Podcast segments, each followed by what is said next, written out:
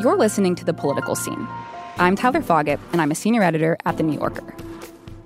Many Americans have been fascinated by the story of Hunter Biden, the president's second son. There's the political element of the story, involving allegations that Hunter leveraged his father's prominence for his own financial gain. And then there's the personal element, which is focused on Hunter's spiral into alcoholism and drug addiction. Recently, the first story came to something of a conclusion.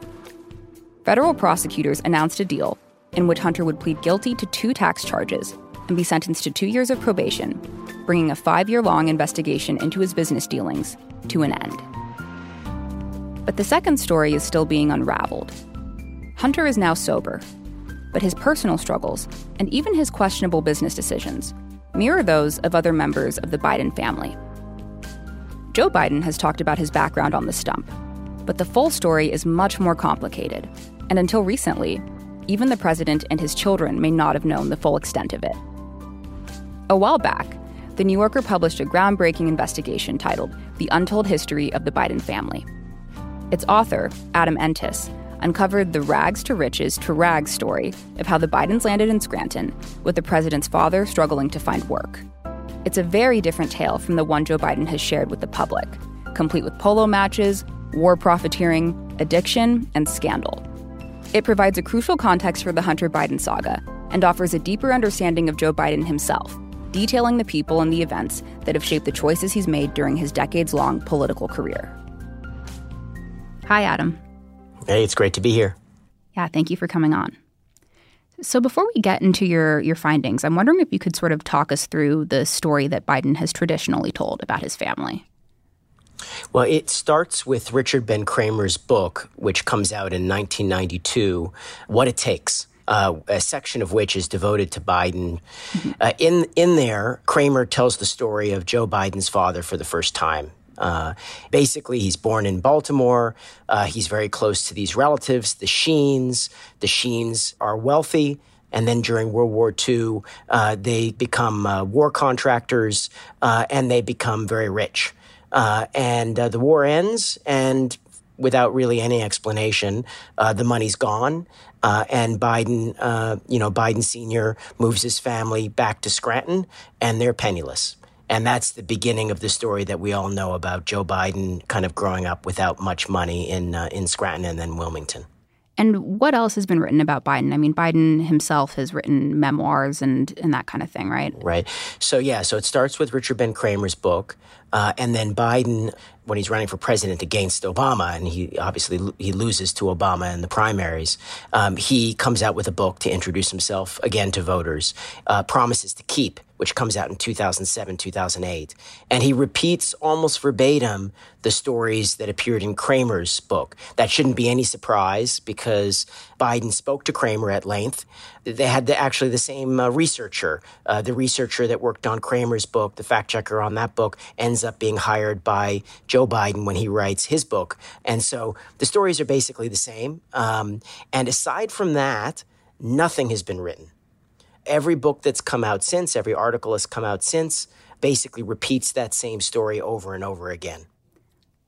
So, what tipped you off to the possibility that there might be more to this story? I mean, I, f- I feel like it's a really interesting situation that you were in as a reporter because you have Joe Biden, who's been in the public eye for so long. And as you say, there have been all of these books and pieces of reporting that sort of repeat the same thing. How did you know that there was more there? And where did you even figure out how to start? Yeah, honestly, I didn't know that there was more there when, when I began. What happened was, is in 2019, is there was a a lot of attention to Hunter Biden uh, in the press. Uh, I was assigned by my editor to look into his business activities, particularly in Ukraine.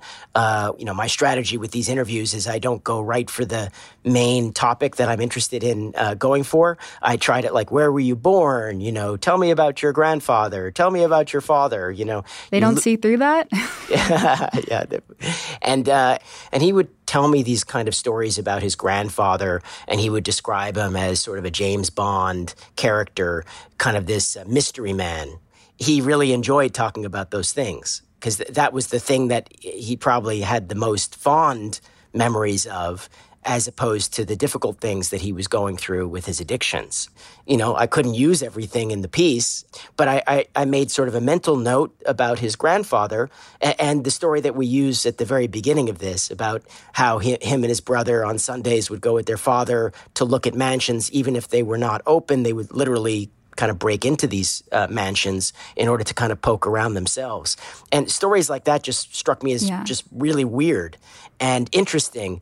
Like, why would working class Joe be so obsessed with things that undermine his image as working class Joe? You know, which would be these mansions. And, you know, wh- why did his father have this secret uh, compartment where he kept these uh, mementos from his days of polo playing and things like that in his closet? Why wasn't he more open about it? So there's this element of shame uh, that came across. And I knew from covering Biden when he was vice president and from when he was a senator, this sort of issue with class with him. He's got a bit of an inferiority complex you know, contacts of mine and friends who have worked with him over the years, who went to places like Yale, you know, or Harvard. He would always make these snide remarks in meetings because he went to University of Delaware and he went to uh, Syracuse Law School, which are not like top tier universities. He always likes to make these snide remarks in meetings about people who went to uh, sort of Ivy League schools, the elite schools. He's got this thing about the elites and the wealthy. But that thing is also part of why voters like him so much, right? I mean, it's a big part of how he relates to to the middle class and to the working class people who, you know, oftentimes have been the biggest part of his base. Right. No, and, and I just was sort of perplexed by this notion that his own father was elite, right? And yet he is anti elite. And obviously, what you find is that this is a rift in the family between the two sides his mother's side, Jean Finnegan's side. They're Irish, very proud Irish. They look down on the English. They uh, look down on the elites. And uh, Joe Biden's dad comes from a side that was exactly what the Finnegan side didn't like, which is, uh, you know, elites, English, you know, very prideful of that.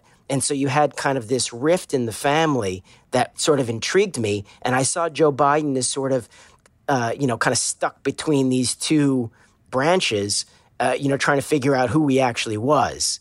And, um, and he got a little bit of each. That was sort of intriguing to me. And, and I also, from talking to Hunter, was just sort of curious about his experiences and his challenges and the idea that he is not an outlier, that history is just repeating itself over and over again.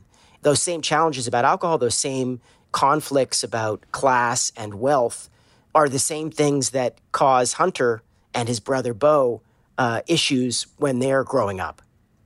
So Hunter piqued my interest and helped make introductions for me. You know, I talked to other relatives in the family, such as Valerie and Jimmy Biden, the president's uh, younger siblings. And basically, what I learned is that they don't know anything, frankly, about, about him. Kind of shockingly, nothing, which again just makes me think, oh God, there's got to be something potentially juicy there uh, to explain why he was so circumspect with his with his own children. You know, this is the kind of thing you'd think that um, they would be interested in getting for just the history books, right? So, anyways, bottom line is, is uh, I realized that I wasn't getting anywhere with the Bidens because, as far as I could tell, they didn't know anything. I, I couldn't get access to Joe Biden himself. So I set out to find the Sheens, which are referenced in both Cramer's book and in Biden's book and in every other book since. And the Sheens, uh, the way they spell it is S H E E N, like Charlie Sheen. When you say they, do you mean Biden and Cramer? Yeah, exactly. Yeah, yeah, yeah, And so I go on Nexis Lexis. I type in Sheen and William and Bill and different varieties of that of the combination, and I'm seeing Bill Sheens all over the country. None of which you know, seem to be the ones that that I need. And I kind of reached a dead end with it and, and, was pretty close to giving up. But I decided, you know, I would get in the car and drive up to Baltimore, where there's the gravesite where Joe Biden's grandfather and grandmother are buried. And literally next to Joe Biden's grandfather's gravestone was a small marker which spelled Sheen with an E at the end. Hmm. So then I do my Nexis Lexis search again with the new spelling. And then suddenly I'm seeing, you know, the family in Wilmington, Delaware. And it was that breakthrough uh, of getting the phone number for Bill Sheen III that really allowed me to open the story up. He was able to tell me things that allowed me to go to the archives and try to figure out, you know, what actually did happen to the businesses. And could you talk a little bit more about, I guess, why the Sheens are so important to this story? I mean, what is their relation to the Biden family in terms of, you know, are they cousins? And then also they're business partners as well, right? So sort of why are they why are they so key? So what happens is, is there are two sisters. There's Alice and Mary Robinette. The last name, Joseph Robinette Biden, is basically his maternal grand grandfather, grandmother, right? Mm-hmm. And so the Robinettes were this family that came from England. They basically were colonists. And this was that family's sort of claim to fame was that they were early settlers in the United States. And, you know, by the time you get to Baltimore at the turn of the century, they're a very prominent family in Baltimore. And uh, there are two uh, daughters, uh, Mary and Alice. Alice meets Bill Sheen Sr., mm-hmm. uh, and they get married. And then later, her baby sister, Mary, which is the president's maternal grandmother, she meets Joseph Harry Biden, and they get married. So it's through this marriage between the Robinette sisters, one of them with the Sheens and the other one with the Bidens, that brings these three families together. And within this family, there is also a class issue. The Robinettes are a high class family, or at least they think they are, right? Um, the Sheens trace their roots back to like allegedly an English castle, which I could never find. They had their own uh, family crest, the Sheens did. And so they also had this idea that they were aristocrats. Um, the Bidens really not, you know, they were sort of the, the bottom of the barrel family in some ways. Um, they had terrible alcoholism problems. They had a very messy uh, and public divorce uh, that Joseph Harry's father and mother went through. And so uh, Joseph Harry Biden, when he marries Mary Robinette, he's marrying into a much more stable family with resources. So the president's grandfather married into a higher class. Yeah, higher, you know, with a more established reputation, with political influence in Baltimore, and with money. They, they had a beautiful home in a, an important part of the city, uh, whereas the Bidens were always kind of renting kind of rundown places on the other side of the tracks. Mm-hmm. And so Alice and her husband, Bill Sheen Sr., they have a son, which they named Bill Sheen Jr., and Joseph Harry Biden and Mary Robinette, they have a son, Joseph Robinette Biden Sr., who's the president's father. I, I like to think that the journey kind of begins with the birth of the two cousins who are inseparable, and basically their fathers have their different kind of paths. Uh, one of them, Joseph Harry Biden, ends up working at Amoco, you know, which is an oil company, and he's very close to the owner, and he's like one of the first employees.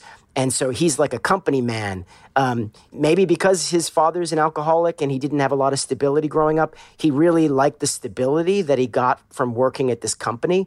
Whereas Bill Sheen Sr., he's an entrepreneur. He's a scrambler. He's always trying to make a buck. He's always trying to get rich. And so that's the, sort of the divide in the family. And you have Joseph Robinette Biden Sr., and his cousin Bill Sheen Jr. growing up with this dynamic in the family. And as his own father struggles at Amoco, he is drawn closer and closer in with the Sheens, who become very wealthy in the 1920s. That is sort of when really the two trajectories of the family diverge. The Bidens are struggling, but the Sheens are really rolling in money and they're living large. And uh, he gets kind of sucked into their universe. I see. So the president's father sort of watches his own father work this pretty thankless job, not making that much money. He goes into business with his rich uncle and cousin, and that's when they start getting into trouble, right? So could you um, talk a little bit about the issues with the the Sheen's businesses and um, how Joe Biden's father was involved with that?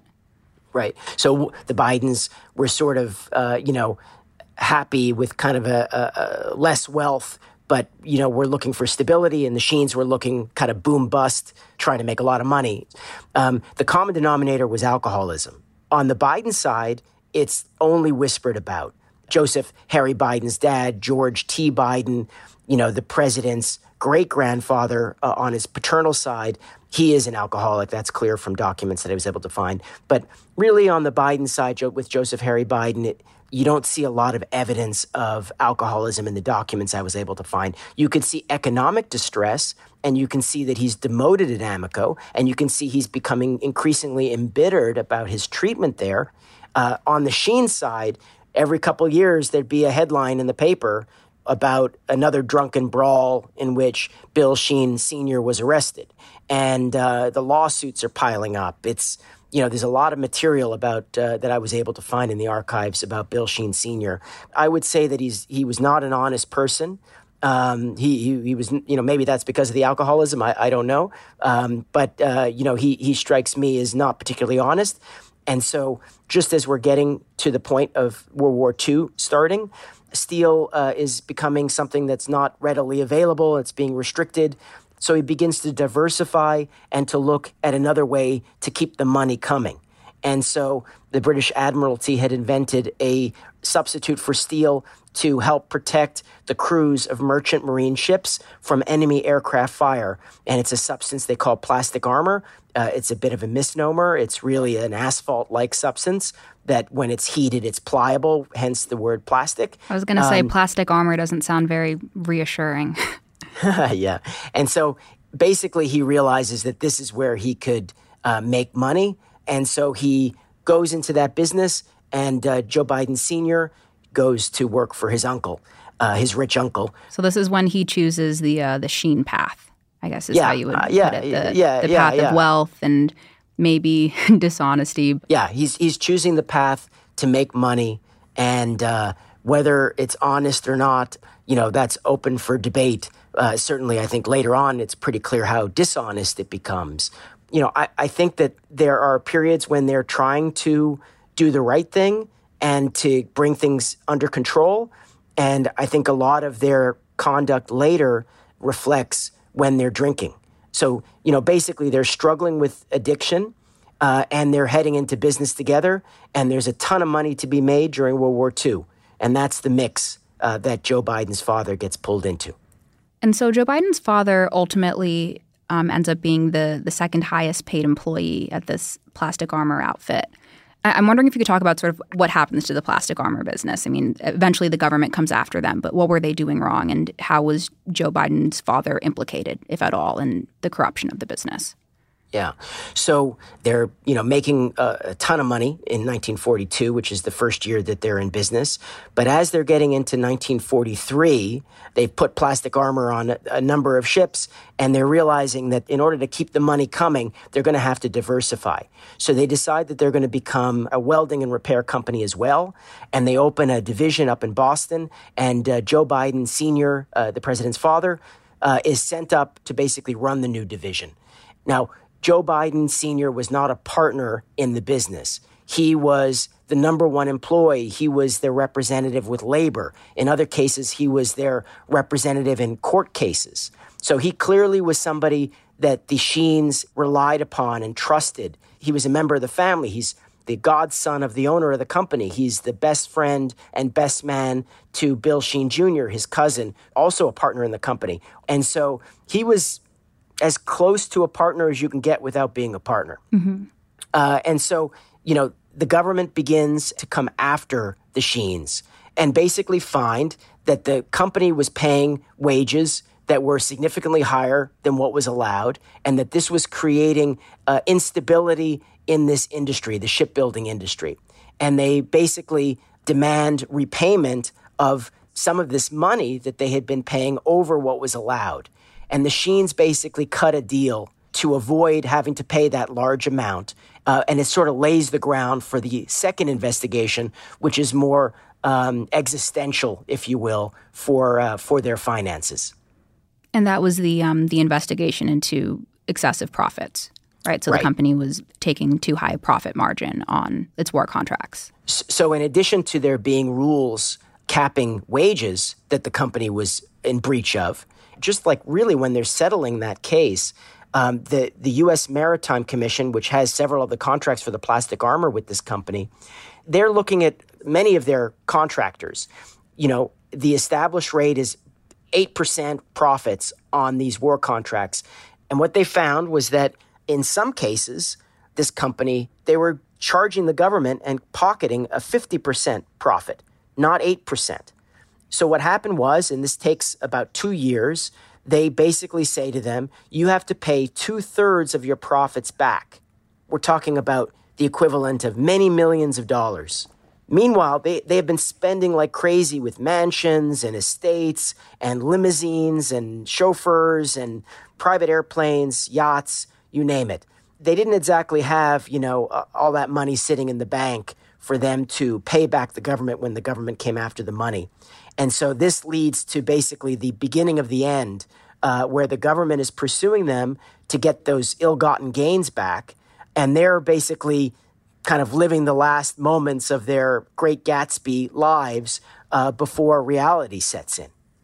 Yeah. And obviously, none of this is in Joe Biden's book, you know, the stuff about the excessive profits and the yeah, the issues with the the war contracting businesses. And it sounds like from what you said earlier that Joe Biden's siblings had basically no idea that their father was involved in all of this. Yeah, I, I would tell Jimmy or Hunter what I had found, and like Jimmy would go, "Oh shit," you know. I mean, at least as far as I could tell, they had no idea. Now, I didn't speak to Joe Biden, the president. Maybe he knows some of this stuff. I, I don't know. Uh, I suspect that basically this was the family secret, that the business was um, you know, not kosher. And, you know, the reason why uh, Joe Biden grows up without money in Scranton and in later in Wilmington is basically because Joe Biden Sr.'s mistake was attaching himself to these relatives who were alcoholics and were, you know, not trustworthy and who got into trouble. And, you know, he married Jean Finnegan, who I would call almost a moralist uh, and their family were, you know, borderline priests almost, you know, with their very ethical uh, family uh, that believes in service and sacrifice and, you know, the Catholic uh, uh, teachings. And so you basically had an incredibly upright family uh, that prized things like education and doing the right thing. And then you had this other side of the family that really was just trying to get ahead, make money, be rich, drink themselves silly and live like kings. And so you had this real clash between these two sides of the family. And I, I'm positive that this is the reason why Joe Biden's dad is given such a hard time by his in laws.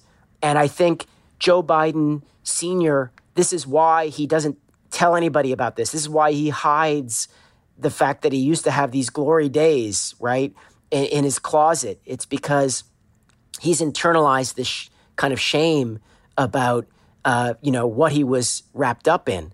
Not to say that he's like as to blame as the Sheens, but he certainly was complicit uh, and went along with something that uh, the government at least deemed to be, you know, they literally call it illegal activity. Mm-hmm. And so um, this is the rift where Jean uh, Biden basically decides, you know, I want to isolate my family and protect my family from the Sheens, and particularly the Sheen men, who she saw as a terrible influence, both because of the alcoholism and I believe also because of the philandering and the cheating, as well as their kind of notorious reputations in business.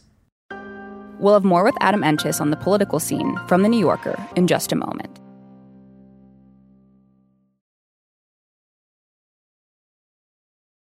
When you describe Joe Biden's mother's side of the family, the Finnegans, I mean, Irish Catholic from Scranton, humble upbringing. I mean, all of those things, those are like the exact qualities that I think of when I think of Joe Biden, or at least when I think of his political persona. And that's no coincidence.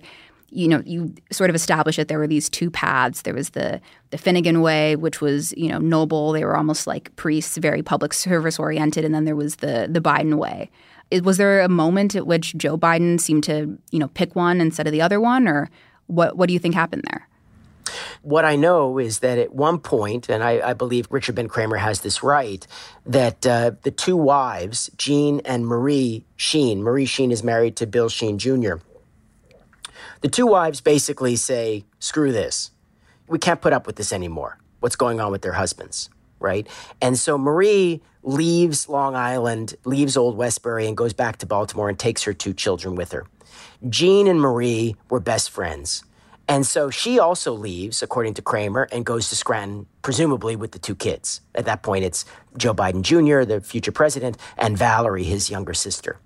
Now, I don't know exactly what the last straw is. It may be this one incident that takes place in early uh, 1948. Bill Sheen Jr.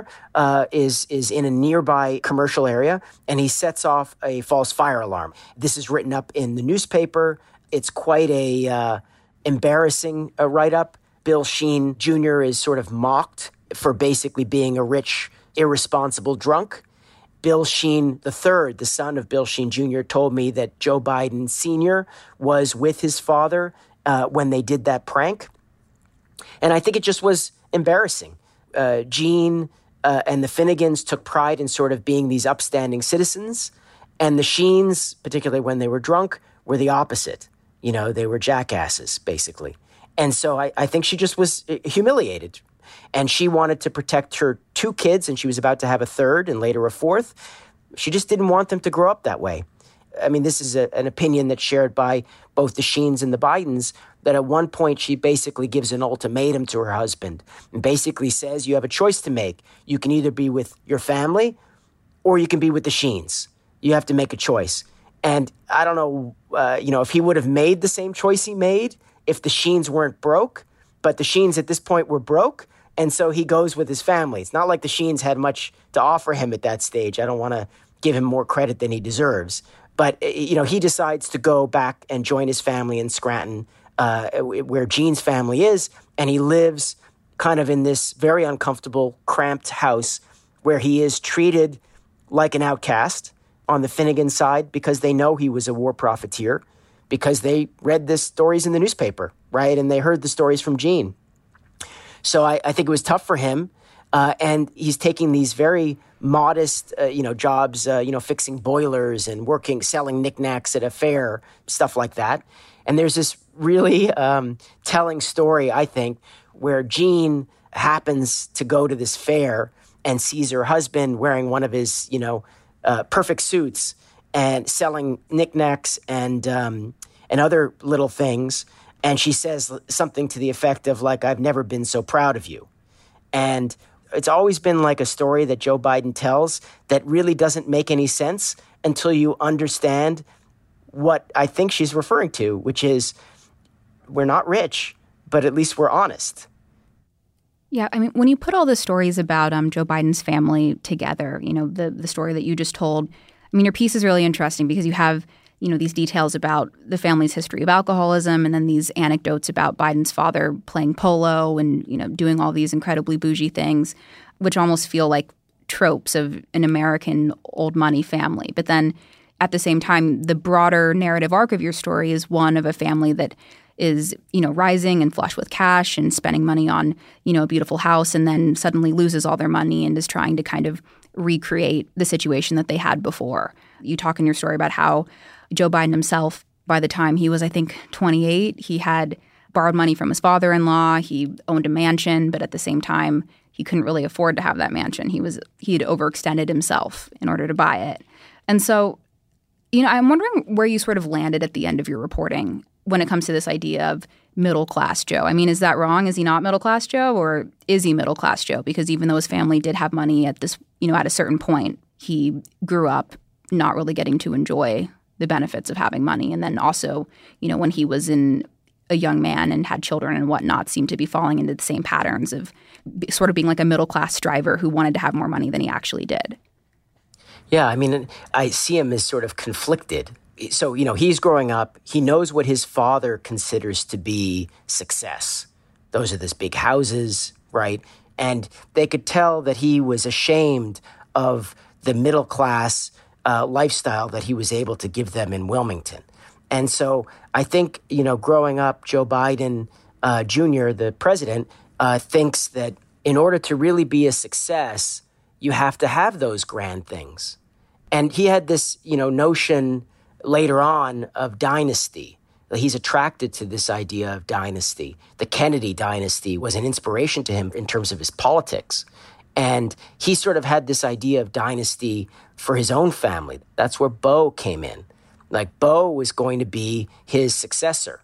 You know, they were always compared to sort of the Kennedys of Delaware, but without the money. And even uh, we talk a little bit about in the story about this Bible that Joe Biden uses it at his all of his swearing in ceremonies starting in 1972. It's, it looks almost exactly like the Kennedy Bible. So it's a, a symbol of aristocracy. So at the same time, he wants to be middle class Joe, and he, frankly, he is middle class Joe in a lot of ways. He uh, seems to be sort of uh, drawn to things that are trappings of wealth. And it's sort of almost ingrained in him. And frankly, it's not just him, it's also his brother, it's also his kids, right? Bo and Hunter. And so they, for some reason, they idealize that uh, and they crave it. I see. So it's not like they're trying to have their cake and eat it too by saying that they're middle class, but then secretly owning a mansion. It's that they feel like they're middle class. They probably are middle class based on the amount of money that they have, but at the same time, they can't help but lust after these status symbols and objects that would seemingly be representative of you know a higher class. Yeah, I mean it, it's the reality is is Joe Biden, especially since he's a uh, a senator, is surrounded by wealth. Uh, Hunter, the son of a senator, is surrounded by wealthier families. They are constantly surrounded by moneyed families. There's this sense of almost inadequacy that they feel. Now they have this heritage, you know, of Joe Biden Sr. at one point being one of those families, right, or at least aspiring to be one of those families. But he couldn't deliver. He couldn't deliver it because the Sheens, you know, were corrupt family or whatever, and and basically that dream was wiped out. And so they're surrounded by all this wealth. They both want to be the Finnegans, but they also want to be the Bidens. And they want to be like a wealthy family. And this is a conflict within the family. And I would say an unresolved one, you know, one that actually contributes, I think, to Hunter's addiction issues. Later, the stress of trying to keep up with the Joneses is the main reason why he ends up uh, having relapses is because he's constantly trying to provide that wealthy lifestyle to his family which requires him to take jobs that you know are very uh, risky potentially risky but also puts him under a lot of personal stress. And so keeping up with the joneses is a big part of the dynamic here. You you had this dynamic for example when obama was president joe biden was sort of ridiculed in the Onion, uh, the you know the satirical newspaper, uh, you know wearing a wife beater T-shirt and you know cleaning his uh, Corvette on the driveway of the White House. The idea is is that Joe Biden is not elite, you know, and he both takes pride in that, but is also offended, right? I remember being told of a conversation once where uh, it was Obama was a senator and Joe Biden was a senator and uh, they're having a meeting in uh, Biden's office.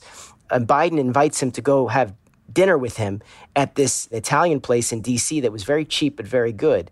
And so he invited Obama to come to this restaurant. And Biden says, you know, um, I, I, can pay the bill. And Obama says, listen, I, you know, I'm a lawyer. I mean, I can I can pay the bill. And like Obama was offended by what uh, Biden had said, and Biden was offended with what Obama said. There, so there's a there's a class insecurity on the Biden side that I think is actually rooted in this conflict between the Finnegans and the Bidens that goes back to that marriage in 1941, basically, and uh, and it's something that hasn't really been fully uh, addressed in the family, and it plays out in each of the generations over and over again.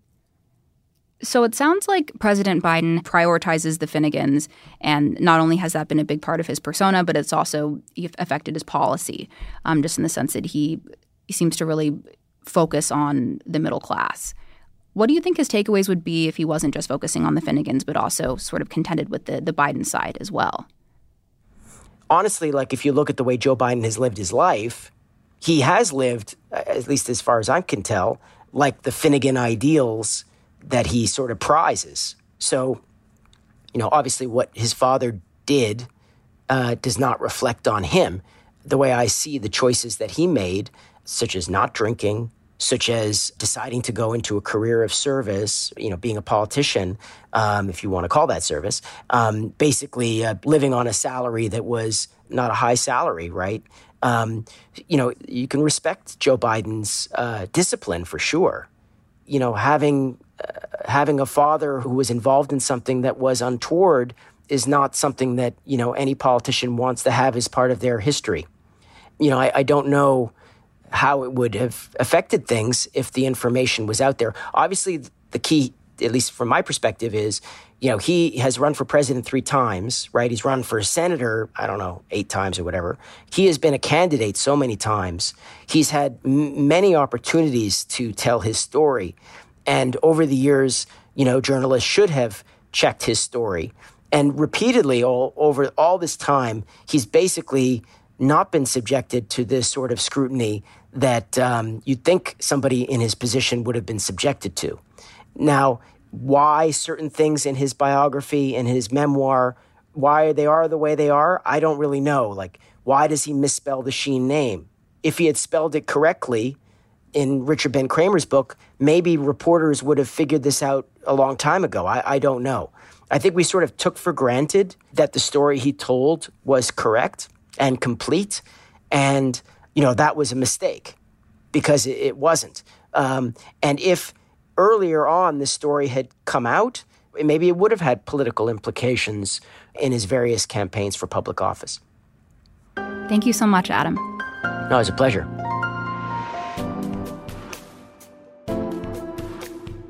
Adam Entous is a reporter who covers intelligence, national security, and foreign affairs. Thanks for listening to The Political Scene from The New Yorker. The show is produced by Michelle Moses with editing assistance from Catherine Winter. Our executive producer is Stephen Valentino. Allison Leyton-Brown composed our theme music. Thanks so much for listening, and we'll see you next Wednesday.